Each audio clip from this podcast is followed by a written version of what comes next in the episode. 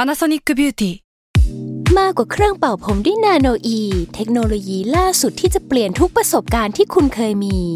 นาโนอีมอยส์เจอร์พลัสเพิ่มความชุ่มชื้นให้เส้นผมหลังใช้งานมากขึ้นถึง 18 เท่า พร้อมชะลอการเฟดของสีผมสำหรับคนชอบทำสีผม ดูแลความชุ่มชื้นทั้งเส้นผม หนังศีรษะและผิวคุณ Panasonic NA0J มีเทคโนโลยีนาโนอีที่ care only you แซลมอนพอดแคสต์มันสดอร่อย Social in Law กฎหมายอยู่รอบตัว เพียงแค่เราไม่รู้ตัว กับผมทนายโจ อัครพลเถื่อนพึ่ง สวัสดีครับเราพบกับผมทนายโจกับรายการ Social in Law ประจำสัปดาห์นี้อีกแล้วนะครับ สวัสดีครับพี่ชัยกลับมาแล้วครับ ครับ วันนี้มีเรื่องอะไรครับพี่โจ วันนี้วันที่อัดอยู่ในช่วงเทศกาลโรคระบาด ใช่ แล้วก็ไม่มีข่าวอื่นเลย ก็เลยยกคดีคลาสสิกคดีหนึ่งขึ้นมาคุยกับพี่ เพราะคดีนี้ก็เพิ่งมีคำสั่งศาลเมื่อสัปดาห์ที่แล้ว ครับ เรื่องคดีหวย 30 ล้าน หวยครูปรีชานั่นเอง ใช่แล้วที่หลายคนติดตามกันมานาน แม่งมหากราบยิ่งกว่าปีเตอร์แจ็กสันอีกยาวมาก สองปีน่าจะสองปีได้ มันเป็น 2 ปีที่แบบนัวๆนัวๆกันเนาะเราเราไม่รู้ว่าอะไรยังไงเลยอะ ต้องบอกก่อนว่าในทางคดีมันยังไม่จบนะครับพี่ เอางี้ก่อนที่คำว่ายังไม่จบอะข่าวล่าสุดคืออะไร ข่าวล่าสุดเนี่ยคือทางครูปรีชาเนี่ยไปยื่นคำร้องต่อศาล อ่า ขอเพิกถอนคำสั่ง อ่า ศาลที่อนุญาตให้หมวดจรูนเบิกเงินออกมาใช้ได้ งงไหมครับ ต้องเล่ากันยาว คือคือเรื่องเนี้ยมันมีเรื่องสับกฎหมายค่อนข้างเยอะ อาจจะเป็นตอนที่ฟังดูงงงๆนิดหน่อย เดี๋ยวผมเล่าเราผมเล่าเท้าความก่อน คดีเนี้ยมีตัวละครทั้งหมด 3 ตัว ครับ มีคือหมวดจรูนครูปรีชาแล้วก็แล้วก็แม่ค้าขายหวย ครับ แม่ค้าผมขอใช้คำว่าแม่ค้าแล้วกัน ครับ เล่าใจความสั้นๆ คือ คุณจรูนไปซื้อหวย ครับ แล้วถูกหวย 30 ล้าน ครูปรีชาน่ะอยู่วันหนึ่งก็ไปแจ้งความ บอกว่าหวยตัวเองหาย 30 ล้าน ครับ แล้วอ้างว่าหวยที่คุณจรูนมีอ่ะคือของเขา ใช่ เรื่องมันเริ่มวุ่นวายขึ้นคือตรงที่แม่ค้าก็ไปบอกครูปรีชาว่า ใช่จำได้ว่าขายหวยเลขนี้ให้ครูปรีชาหวยนั่นนะเป็นของคุณถูกต้องละ ครับ คุณจรูนเนี่ยเป็นคนที่เรียกว่ารอบคอบ สลักหลังลอตเตอรี่ไว้ว่าเป็นของเขาไปขึ้นตังค์ด้วย แล้วก็ตังค์ทั้งหมดอ่ะสาล้าน ครับ ออกอยู่ในเรียกว่าไปขึ้นตังค์เรียบร้อยละบอนที่มีการแจ้งความหรือว่าเรียกร้องว่าหวยหายละคุณคุณจรูนมีเงินออกมาใช้ละ ครับ ก็เอาไปใช้ทั้งหมด 5 ล้านมั้ง ใช่ใช่ ห้าหรือ 6 ล้านนี่แหละ ห้าล้าน เหลืออยู่ เศษ ประมาณ 20 กว่าล้านที่อยู่ในธนาคาร คุณปรีชาเนี่ยใครก็ไปบอกกับตำรวจว่านั่นเป็นเงินของฉันอายักบัญชีนี้ให้หน่อย ก็อายักบัญชีไป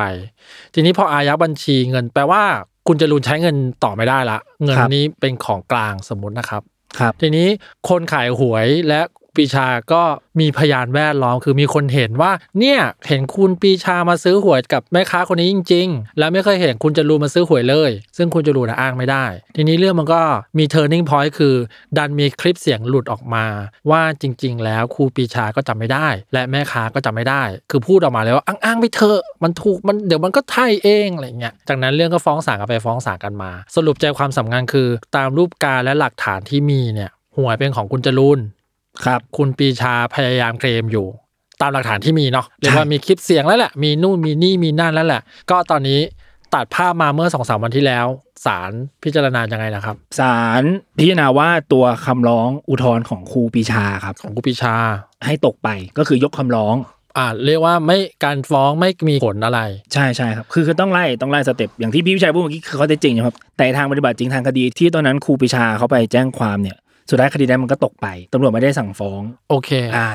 เขาก็เลยมาฟ้องคดีอาญาเอง โอเค ฟ้องเป็นยักยอกทรัพย์แต่ก่อนเขาฟ้องยักยอกทรัพย์อะครับเขาฟ้องเป็นคดีแพ่ง อืมอืม ฟ้องหมวดจรูนนี่แหละเรื่องเงิน แต่ผมจำไม่ได้ว่าเขาฟ้องเป็นละเมิดหรือติดตามเอาทรัพย์คืน อืมอืม แล้วก็ยื่นคำร้องต่อศาล อืม ให้อายัดเงินสดในบัญชีนี้ไว้ ทำให้คุณจรูนใช้เงินต่อไม่ได้ ใช่ ถ้าในภาษากฎหมายเขาจะเรียกคำสั่งคุ้มครองชั่วคราว โอเค ก่อนมีคำพิพากษา โอเค อ่าทีนี้ณตอนนั้นเนี่ยในคดีแพ่งอะครับศาลอนุญาตให้อายัดเงินไว้ได้ก่อน อืม ในคดีแพ่งนะ ต้องจำก่อนเป็นคดีแพ่งที่อายัดเงินเอาไว้ ซึ่งเหตุการณ์นี้ประมาณปีที่แล้วหรือสองปีที่แล้ ส ว องปีครับ อ่าโอเค สองปีคดีมา ะ สองปีแล้ว ต่อ เสร็จปุ๊บในระหว่างที่คดีแพ่งมันเดินอยู่เนี่ยครูปรีชามาฟ้องอาญาเองอีก เป็น อืม คดียักยอกทรัพย์ว่าแบบโมวดจรูนเนี่ยยักยอกลอตเตอรี่ไป ไม่สาแก่ใจ ใช่เขา โอเค อ้างว่าเก็บได้ เขาอ้างว่าหมวดจรูนน่ะเก็บลอตเตอรี่เขาได้ อ๋อ แล้วไม่ยอมเอามาส่งคืน โอเค เป็นความ โอเค ผิดฐานยักยอกทรัพย์อะไรประมาณเนี้ยครั โอบ เคโอเค เออ ซึ่งศาลศาลเพิ่งพิจารณาว่าการยักยอกทรัพย์ไม่มีจริง ยกฟ้อง ศาลชั้นต้นคดีจบไปแล้วครับยกฟ้อง ยกฟ้อง เพราะศาลให้เหตุผลประมาณว่า พยานของครูปรีชามีแต่พยานบอกเล่า อืม เฉยๆ แต่มั คน รับ ก็ยังมีข้อพิรุษกันอยู่เยอะ อ่า แล้วก็โดยหลักฐานเช่นอะไรอะ DNA บนตัวสลากอะครับลอตเตอรี่เนี่ยก็มีแต่ของทางหมวดจรูน โอเค ไม่มี DNA ของทางครูปรีชาอยู่เลย เรียกง่ายๆนะครับสำหรับคุณผู้ฟังนะครับคือทุกหลักฐานทั้ง ไม่ว่าจะหลักฐานแบบไหนก็ตามเนี่ย ไม่มีคุณปีชาอยู่ในอยู่ใน อยู่ในแกลบเลย เรียกว่าอยู่กันคนละจักรวาลแล้วล่ะตอนเนี้ย คือคือฝั่งครูปรีชา มีแต่คำกล่าวอ้างลอยๆล้วนๆ โอเค เออเพื่อน โอเค จะมาขายให้ครูจริง ๆ นะ อืม เห็นครูทำหล่นจริง ๆ อะไรแบบเนี้ย อืมอืมอืม แต่หาพอตำรวจถามหาอะไรนะกล้องวงจรปิด ไม่มี ไม่มี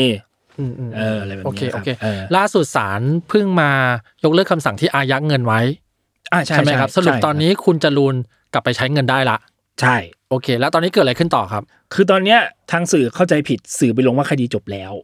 ซึ่งยังไม่จบ ยังไม่จบนะ ไอ้ที่ โอเค มันจบเนี่ยมันจบเฉพาะส่วนตัวคำสั่งอายัดเงินนี่แหละครับ พอคดีอาญามันจบใช่ไหมครับ ยกฟ้องเสร็จปั๊บ อืม ทางหมวดจรูนเนี่ยเขาก็ให้ทนายของเขาอะครับ ไปยื่นคำร้องต่อศาล อืม ขอให้เพิกถอนคำสั่งที่อายัดเงินเขาไว้ศาลชั้นต้นก็เลยสั่งเพิกถอนเพราะถือว่าผลคดีอาญามันจบแล้ว อืม เท่ากับว่าในข้อเท็จจริง เงินก้อนนี้คือเงินของหมวดจรูน อ๋อ เออ เรียกว่าเรียกว่าเคสนี้มีสองสามคดีซ้อนกันอยู่ ใช่ใช่มันจะงงๆนิดนึงกลับไปกลับ โอ มา เคอันนี้ผมขออธิบายนิดนึง เคสแรกเบสิกเนาะ ครับ เบสิกคือคุณจรูนอ้างว่านี่คือเงินของเขา แต่คุณปีชาบอกไม่ใช่ นี่คือเงินของคุณปีชา ใช่ ที่คุณจรูนเก็บได้และไม่ยอมคืน ใช่ อ่า ทีนี้สิ่งที่เขาไปฟ้องคือฟ้องอาญาว่ารักทรัพย์ ยักยอกทรัพย์ค ยั รับ กยอกทรัพย์หนึ่ง อย่างที่สองเขาก็ฟ้องว่าต้องการให้ศาลอายัดเงินบัญชีก้อนนี้ ฟ้องเรียกเงินทั้งก้อนคืนมาจากทางหมวดจรูน สอง ใช่ นั่นคือเคสที่สอง ครับ และเคสที่สามคือไม่ให้คุณจรูนถอนเงินไปใช้ได้ อันนี้สามเป็นคำร้องครับพี่คำร้องขอ อ่าอ่า อายัดเงินเอาไว้ โอเค ในคดีแพ่งนะ อ่าซึ่งตอนนี้หนึ่งในสามคืออายัดเงินอ่ะปลดละ หมดแล้ว แล้วก็เงินนี้เป็นของคุณจรูนนี่เคลียร์ยัง ยังครับคือตอนเนี้ยชั้นต้นมันยกฟ้องใช่ไหม โอเค ชั้นต้นยกฟ้องใช่ไหมแล้วทางครูปรีชาเนี่ย เออ ไปยื่นอุทธรณ์แบบวันสุดท้ายเลยของการครบระยะเวลา เออ ก็ผมจำได้เลย เพราะผมดูข่าวดิเขาไปยื่นตอนประมาณ 16.15 ลุงแม่งก็พยายาม เนาะ ศาลปิดก็เวลาราชการนะครับ4โมงครึ่งเนาะ16.30 ไปยื่น 16.15 อืมพยายามนักเกิน เอาเข้าจริงผมก็นับถือแกในความมุมานะนะ แต่ว่า โอเค เอาความมุมานะนี้ไปทำเรื่องอื่นอยู่กับไหม อ่ะอ่ะต่อต่อต่อตอนนี้จะเกิดอะไรขึ้นต่อ ก็ตอนนี้ก็คือถ้าคำพิพากษาชั้นอุทธรณ์นะครับในคดีอาญามันยืน ก็คือพิพากษาเหมือนศาลชั้นต้นก็คือยกฟ้องเนี่ย อืม เท่ากับว่าคดีนี้มันจบเลย โดยปริยาย เพราะว่ามันจะกลายเป็นคดีอาญาที่ต้องห้ามฎีกา โอเค เออแต่เดี๋ยวไอ้เรื่องฎีกาได้ไม่ได้เดี๋ยวอธิบายในเปิดประมวลอีกทีหนึ่ง เรียกว่า ครับ จบดีเอ็น ใช่ แล้วเงินก็คือของคุณจรูน ใช่ แต่ว่าต้องบอกก่อนว่าคำพิพากษาศาลอุทธรณ์มันยังไม่ลงมานะ อ๋อ อ่าต้องบอกนักข่าวน่าจะเข้าใจผิดนักข่าวไปคิดว่า จบไปละ เงินออกแล้วคือจบแล้วก็ลงพาดหัวกันใหญ่โต โอเคโอเค ที่จริงไม่ใช่นะครับ ต้องอธิบายก่อน โอเค แล้วคดีแพ่งก็ยังอยู่นะ คือต้องบอกก่อนว่าคดีแพ่งอ่ะศาลยังไม่ได้วินิจฉัยอะไรเลยนะ เพราะว่าต้องบอกก่อน คดีที่เป็นจุดเริ่มต้นสตาร์ทเรื่องเนี้ยคือคดีแพ่งศาลยังไม่ได้วินิจฉัยอะไรเลย ต้องต้องย้ำก่อนให้ทุกคนเริ่มตาม สารบอกอะไรวะเนี่ย เพราะว่าเรื่องเนี้ยต้องบอกก่อนว่าในทางวิธีพิจารณาคดีอาญาคดีแพ่งครับ ถ้ามันเกี่ยวเนื่องกันศาลจะยึดถือข้อที่จริงในคดียาเป็นหลัก เออ ทีนี้เรื่องเนี้ยพอมันได้ไปฟ้องแพ่งก่อนอาญาแล้วศาลมารู้ว่าอ้าวมึงฟ้องอาญาด้วยนี่ไปรอฟังข้อที่จริงในคดีอาญาก่อน อ๋อ เพราะว่ามันสามารถยกข้อที่จริงนั้นมาปรับใช้ในคดีแพ่งได้เลย เรียกว่าแก้กันทีละเปราะ ใช่ใช่ใช่ครับศาลทำงานตามขั้นตอนแหละฉะนั้นตอนนี้คดีแรกที่เริ่มฟ้องอ่ะ มันยังอยู่ กูจะบ้า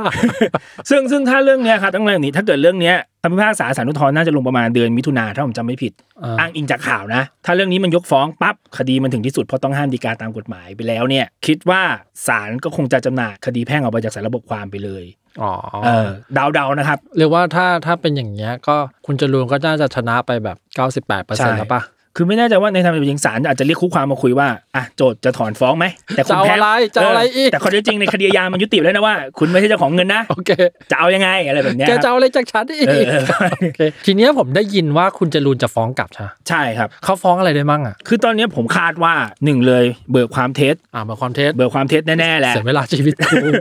โอ้โหสองปีพี่ อืมอืมอืม เป็นเราเราก็ฟ้องเอาเราโมโห แทนที่จะเอาเงินไปทำนู่นทำนี่ทำนั่นอะไรนะ คืออย่าลืมว่า ลุงจรูนเนี่ยไม่ซีเรียสเรื่องเงินนะครับ เอาเหรอเขารวยเหรอ โอ้ยเขาเหลือ 25 ล้านนะพี่ ไม่ไม่ไม่หมายถึงว่าเดี๋ยวแต่ยี่สิบห้าล้านมันถูกมันถูกอายัดไว้นี่มันใช้ต่อไม่ได้นี่หมายถึงว่าการที่เขาเสียโอกาสที่ ใช่ จะได้ ใช่ ใช้ ใช่ ต่อทำนู่นทำนี่ทำนั่นเนี่ยมันมันมันหายไปตั้งปีกว่านะสองปี ใช่ นะ ใช่ โอ้ลองจินตนาการว่าเรามีเงินอยู่ 20 ล้านแล้วใช้ไม่ได้อ่ะ คือแต่เอาเข้าจริงตอนนี้แกฟ้องคดีอาญาไปแล้วนะ อ่า ฟ้องกลับไว้แล้ว อ่าอ่า แล้วก็ตามข่าวเนี่ยศาลนัดไต่สวนมูลฟ้องวันที่ 3 กุมภา อืม ที่ผ่านมา อืม แต่ผมไม่แน่ใจว่าศาลเลื่อนการไต่ไหม เพราะว่าคดีอื่นๆ มันยังมันยังคากันอยู่นะค อ่า รับ โอเค ศาลอาจจะเอ้ยเลื่อนไปก่อนไหมรอฟังผลอุทธรณ์ก่อนหรือเปล่าผมผม อืมอืมโอ้ยน่าน่าเห็นใจนะถ้าเกิดว่าสมมติเอาแค่งไม่ต้องยากเลยอะเราแม่งเดินผ่านร้านเพย์ทุกวันแล้วเราอยากซื้อ แล้วมีตังค์แล้วเราซื้อไม่ได้เราโมโหนะเออเออเออเอออ่ะแล้วตอนนี้จะเกิดอะไรขึ้นต่อ ก็ตอนเนี้ยครับถ้าเกิดศาลอุทธรณ์ลงมาว่ายืนตามศาลชั้นต้นปั๊บสมมติว่ามันฎีกาไม่ได้นะ สมมติก่อนเพราะไม่แน่ใจว่าฝั่งครูปรีชาจะยังดื้ออยู่หรือเปล่า โอเค เพราะว่าสมมติถ้ามันยืนเป็นยกฟ้องสองศาลติดต่อกันในทางปฏิบัติในข้อกฎหมายมันดีกาไม่ได้ แต่ถ้าครูปรีชาดื้อผมใช้คำว่าดื้อนะพยายามไปขอองค์คณะให้อนุญาตดีกาอะไรแบบเนี้ยให้มีความเห็นว่าดีกาได้แล้วขอดีกา ถ้ามันได้ต่ออาจจะยืดไปอีก แต่เตอถ้าเอาส่วนตัวผมมองว่าไม่น่าไม่น่าจะดีกาได้แหละ ผมว่าเขาดื้อต่อ ผมว่าองค์คณะไม่น่าเซ็น อ๋อ ผมว่าเขาดื้อมาตั้งสองปีละผมว่า แต่ผมว่าเขาก็ต้องดื้อนะ นี่อยู่อีกมิติหนึ่งละเขาขึ้นหลังเสือลงไม่ได้แล้ว ใช่ อ่ะ ผมเคยคุยกับพวกพี่ๆที่ทำที่ทำรับราชการเขาบอกว่า ถ้าเรื่องเนี้ยผลคดีมันพลิกออกมาเป็นว่าครูปรีชาแกแพ้ทุกประตูเนี่ย อืม มันกระทบต่ออาชีพการงานด้วยอันนี้ ไม่กระทบหรอกมันเงินเขา นี่ โอเคโอเค ก็น่าจะยับกลับมาเรื่องฟ้องกลับอีกทีหนึงเรื่องฟ้องกลับเนี่ยก็เบิกความเท็จแหละ ผมว่าชัดเจนแหละ เอกสารปลอมหรือเปล่าก็เป็นไปได้นะ อืม ถ้ามีนะ เราก็เดาๆไปประมาณเนี้ยครับ ฟ้องเท็จเป็นไปได้ ตั้งใจฟ้องเพื่อให้อีกฝ่ายหนึ่งเดือดร้อน โดยที่รู้แล้วว่า ห ไม่ มิ่น เป็น ประมาท ควจ ได้ ง ปะ ไม่แน่นะ ว่ามีมูลเหตุอื่นๆไหมแต่เท่าที่เท่าที่ผมทราบเนี่ยทางทางหมวดจรูนแกฟ้องเป็นเรื่องพวกเบิกความเท็จเป็นหลัก อ๋อ ที่ที่ไต่สวนไปสามกุมภาเนี่ยครับ แต่ผมรู้สึกว่าถ้าถ้าคดีนี้ทำให้คุณจรูนแบบว่า มีอยู่ช่วงภาวะหนึ่งของชีวิตเขาทำอะไรยากขึ้นเครดิตเสียอะไรอย่างเงี้ยมันก็อยู่ได้ปะ ใช่ผมว่าแกอาจจะฟ้องค่าเสียหายไปเพิ่มหรือเปล่าหรืออาจจะเรียกไปในคดีอาญาเลยก็ได้ โอ้ ผ โห มไม่แน่ใจ ค่าเสียหายก็ควรอยู่นะ เอ้ยโทษนะ อย่างเงี้ยคุณจรูนสามารถเรียกร้องดอกเบี้ยได้ไหมอะ ได้ครับ มันคือค่าเสียหายเนอะ ได้ได้ได้ เอาในแง่ทางกฎหมายมันก็คือมีเหตุละเมิดเกิดขึ้นแล้ว อ๋อ ก็เรียกมาเลยนะตั้งแต่วันที่ถูกฟ้อง ถือไพ่ คดี เหนือกว่าแล้วนี่ ใช่ใช่ตอนนี้หมวดจรูนถือไพ่เหนือกว่าเยอะครับ ผมก็ค่อนข้างมั่นใจว่าในศาลอุทธรณ์เนี่ยจะพิพากษายืนตามศาลชั้นต้น โอเค ในเรื่องคดีอาญา โอเค อืม ทีนี้ผมถามต่อว่ะในกรณีที่วันมะรืนผมไปซื้อลอตเตอรี่แล้วผมคาดว่ารับใบเนี้ยไม่งจะถูก 30 ล้าน ผมต้องทำอะไรกับลอตเตอรี่นั่นนะเพื่อไม่ให้มีแบบสมมติเบนธนาชาติแม่งมาหยิบลอตเตอรี่ผมไป แล้วก็ แล้วก็บอกว่ากูปีชาทำได้กูก็ทำได้อะไรเงี้ยเออยกตัวอย่างยกตัวอย่างเนี้ยผมผมต้องยังไงต่อวะ คือเดี๋ยวนี้กองสลากเขาแนะนำหนึ่งเลยก็คือเขียนชื่อไว้ เขียนชื่อวันที่ เออ ถ่ายก๊อปปี้ไว้อะไรแบบเนี้ยครับ ชื่อและวันที่นะครับ อ่า แล้วก็ ประมาณนี้ แสดงว่าผมโพสต์ลงอินเทอร์เน็ตโซเชียลก็ช่วยเหมือนกัน ก็ช่วยครับก็เป็นหลักฐานว่าซื้อมาจริงนะอะไรแบบเนี้ยค อ่า รับ อ่าเอ้ยโทษนะ ย้อนกลับไปนิดนึง คุณจรูนเนี่ย ตอนที่ได้หวยลอตเตอรี่ตัวเนี้แล้วถูกรางวัลอ่ะเขาไปแจ้งความไว้ด้วยนะ อ๋อใช่ใช่ เขาลงบันทึกประจำวันไว้เขาเป็นคนรอบครอบขนาดนั้นนะเซ็นชื่อลงบันทึกประจำวันไว้ด้วย ความที่เป็นตำรวจเก่าครับพี่ ใช่ใช่แสดงว่าเขาเก่งอ่ะง่าย ๆ คือสมมุติว่าเราจะไปซื้อลอตเตอรี่มา คุณอาจจะไม่ต้องเซ็นตอนนั้นก็ได้นะ สมมติถูกลอตเตอรี่ปุ๊บก็เซ็นสลักหลัง อืม เซ็นชื่อลงวันที่ถ่ายรูปเก็บไว้หน่อย ว่านี่คือของฉันถ่ายพร้อมหน้าใช่ปะ ก็ดีก็ดีครับ เออถ่ายพร้อมหน้า เดี๋ยวนี้ต้องขนาดนี้แล้วอะ ผมไม่อยากมีฟิลอย่างหมวดจรูนบ้างจังเลย อยากจะมีสักตอนหนึ่งอ่ะพอดแคสกันว่าการถูกหวยรางวัลที่หนึ่งมันป็ อุ้ย งไง เดือดร้อนจังเลยอะเรา ถูกลอตเตอรี่รางวัลที่หนึ่งอะทำยังไงกันดีอะไรเงี้ย เอออยากมี จะมีคนมาขโมยแล้วหรือเปล่า เป็นพอดแคสสักตอนหนึ่งถูกหวยรางวัลที่หนึ่งต้องทำยังไงอะไรแบบเนี้ เออเออเออเออ สามสิบล้านเอาสิบสองก็พอพี่ เฮ้ยเดี๋ยวนะถ้าเกิดผมถูกลอตเตอรี่เงี้ยผมเสียภาษีเท่าไหร่ มันจะมีหักหน้าที่จ่ายก่อนนะพี่ อ๋อเหรอ หักหน้าที่จ่าย เออผมจะไม่ได้เต็มยอดนั้นใช่ไหม ใช่อย่างหมวดจรูนแกก็ได้ยี่สิบเก้าล้านเศษนะครับ ก็พอแล้วแหละ อืมแต่ภาษีภาษีสิ้นปีด้วยนะพี่อย่าลืม อ๋อถือว่าเป็นรายรับเหรอ ใช่ เชี่ยอวมอยู่นะ ก็แล้วแต่เราจะจัดสรรนะพี่เกทำอะไรต่อก็ผมไม่แน่ใจเหมือนกัน โอ้ก็เหนื่อยอยู่นะเหนื่อยนะ ปีเนี้ยเราต้องยื่นภาษีแล้วไงใกล้ๆแล้วด้วยช่วงนี้ ผมยังไม่ได้ยื่นเลยเหมือนกัน โอ้แปลว่าตอนเนี้ยเงินเขาใช้ได้เต็มรูปแบบแล้วปะ ตอนนี้ตอนนี้เรื่องเงินเนี่ยเอามาใช้ได้หมดแหละ อ๋อ ก็แค่ ตอนนี้ก็คือหมวดจรูนก็รอแค่สารอุทธรณ์ตัดสินคดีที่แกถูกฟ้องยังไงใช่ อ่าละลาแล้วแหละ ถ้าชนะคดีนั้นปั๊บอ้าวหลังจากนี้ก็ใส่กันกับยาว โอๆเคโอเคถ้าแกคิดจะเอาคืนต่อนะครับ ครับครับทีนี้มาหนึ่งจุดที่ผมรู้สึกน่าสนใจ ฟังก์ชันของการลงบันทึกประจำวันคืออะไรครับคุณโจง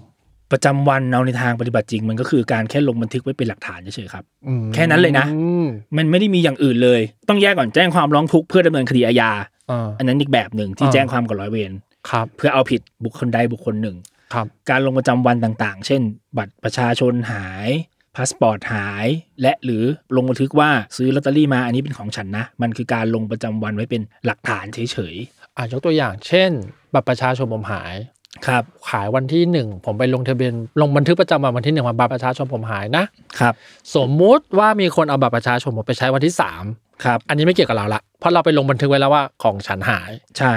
การลงบันทึกประจำวันในเรื่องอะไรก็ได้เลยปะ ได้ครับ ได้ได้ คือถ้าเกิดแจ้งลงเป็นหลักฐานสมมติตำรวจเขาก็ยอมลงให้หมดอยู่แล้ว เขาไม่ค่อยติด เรื่อง ขั อะไรก็ได้เลยเหรอ ใช่ อ๋อ แฟนกันทะเลาะกันไปลงประจำวันไว้ที่โรงพักก็มีครับพี่ เหรอ มีครับ จะไม่ตบตีเธอแล้ว มีครับพี่ โอเค มีนะ หรือหรือ ดูสิ้น หรือ ดูสิ้นไรไม่ต่อมาก มีอีกเรื่องหนึ่งที่เป็นเกร็ดความรู้ของหลาย ๆ คนเพื่อนยืมตังค์กันเนี่ย ตอนยืมปากเปล่าใช่ป่ะ อ่า ถ้าคุยกันได้นะ แล้วมันยอมไปโรงพักกับเราอะไปทำประจำวันไว้ที่โรงพักอะครับ เป็นหลักฐานการกู้ยืมเงินอย่างหนึ่งเลยนะ อ๋ออา เอ้ยแต่ว่าสมมติว่ามีคนมายืมเงินผมนายเอมายืมตังค์ผม ครับ แล้วเย็นวันนั้นผมไปลงบันทึกประจำวันไว้ได้ปะ ถ้าลงฝ่ายเดียวมันไม่ได้ครับพี่ อ๋อต้องมี ต้ ฝ่า อง ย ให้อีกฝ่ายหนึ่งมาด้วยประมาณนี้ถ้าเกิดยืมปากเปล่ากันนะ อ๋อ แต่ถ้าเกิดเดี๋ยวนี้มันมียืมทางลงทางไลน์มันฟ้องตามพรบธุรกรรมอิเล็กทรอนิกส์ได้ อ๋อ เออเอาไว้มีเคสเดี๋ยวเดี๋ยวอธิบายให้ฟัง อ๋อเข้าใจละ ครับ แต่สมมุติว่าผมเล่นกอร์ดวอจบแล้วกลัวเพื่อนไม่เชื่อผมไปลงบันทึกประจำวันได้ป่ะวันนี้ผมเล่น อันนี้จริงจังนะผมเล่นกอร์ดวอจบแล้วอะไรเงี้ย ครับ แล้วก็ถ้าเพื่อนไม่เชื่อก็ให้มาดูบันทึกประจำวันได้ ป่ะ ถามว่าได้ไหม่ได้ครับพี่ ก็ แต่พี่ ก็ได้ ต้องอธิบายให้สิบเวน กอร์ดวอ เข้าใจนิดนึงว่าก็ออบอคืออะไร แล้วมันลงทะเบียนกูกับกูทำไม แต่ถ้าเกิดตำรวจเป็นเกมเมอร์ก็เอาได้สิ โอ้ยจริงเหรอจบแล้วเหรอ ยากนะเนี่ยอะไรอย่างงี้ใช่ป่ะโอเคโอเคกลับมาเข้าเรื่อง กับเขา อ่ะ เรื่อง เอ้ยอีกหนึ่งอย่างขอแถมแล้วกัน การอ่านข่าวอะบางทีนักกดเข้าไปอ่านเนื้อในมันเนาะ ใช่ใช่ครับ คือต้องบอกแบบนี้ก่อนหลายหลาย ๆ ครั้งตอนเนี้ยนักข่าวบางคน ผมเข้าใจแหละว่าไม่ได้จบกฎหมายมา อ่านแค่ตัวประกาศจากศาลหรือคำพิพากษาบางครั้งอะงง มันก็ชวนงงแหละก็เข้า ใช่ ใจเลยอืมอืมอืม พองงปั๊บก็ลงตามความเข้าใจของตัวเองไป ทีเนี้ยพอสื่อสารผิดปั๊บเนี่ยอย่างเรื่องเนี้ยทุกคนคิดว่าอ้าวคดีครูปรีชาจบแล้วหลายคนก็คิดว่าคดีครูปรีชาจบแล้วไม่ใช่นะครับ อยากแนะนำอย่างนี้แล้วกันในฐานะ ถ้าเกิดเราเราเป็นคนเสพข่าวอะลองอ่านดูก่อน ถ้ามันผิด แล้วเรามีความรู้ก็โต้แย้งเข้าไปก็ได้ไม่เห็นไม่ต้องซีเรียส ประมาณนี้วันนี้ ครับ รวดเร็วมาก ก็สำหรับเรื่องครูปรีชาที่เป็น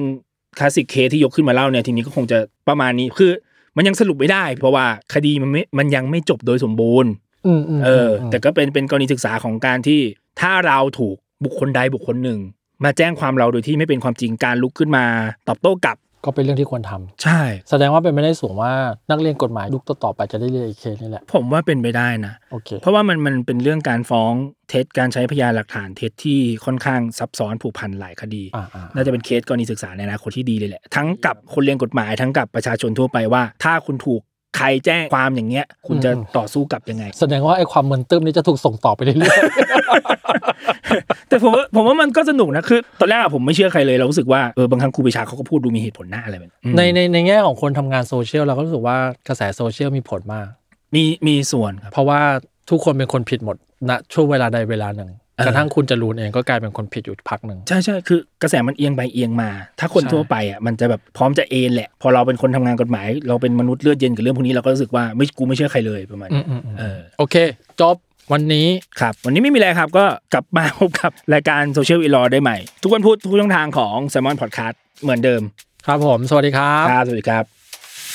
ช่วงเปิดประมวลกับทนายตัวแสบ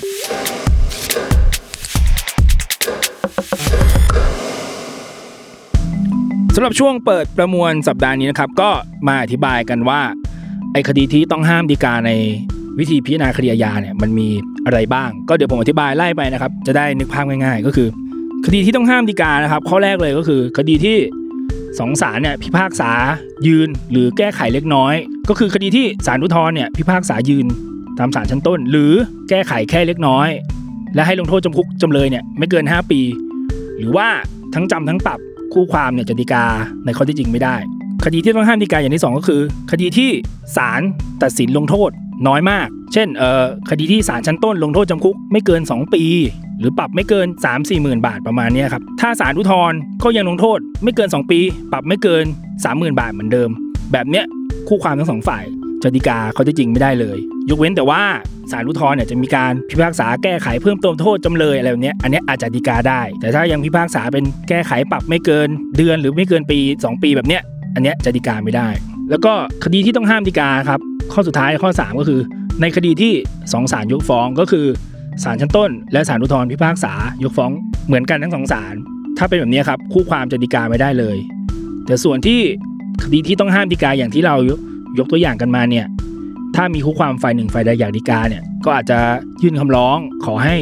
ผู้พิพากษาที่พิจารณาคดีนั้นนะครับ ลงชื่อเพื่ออนุญาตให้รับรองฎีกาได้ แต่ก็ไม่ใช่ว่าได้ทุกคดีนะครับ ต้องแล้วแต่ท่านจะพิจารณาอีกทีหนึ่งไม่ใช่ว่ายื่นไปแล้วท่านจะเซ็นรับรองให้ทุกคดีไป ส่วนถ้าเกิดเซ็นรับรองให้ได้แล้วเนี่ยถ้ายื่นไปเนี่ยก็ต้องดูทีว่าศาลฎีกาจะอนุญาตหรือไม่อยู่ดีนะครับ ก็สำหรับช่วงเปิดประมวลสัปดาห์นี้คงมีแค่นี้แหละครับ ลากันไปก่อน สวัสดีครับ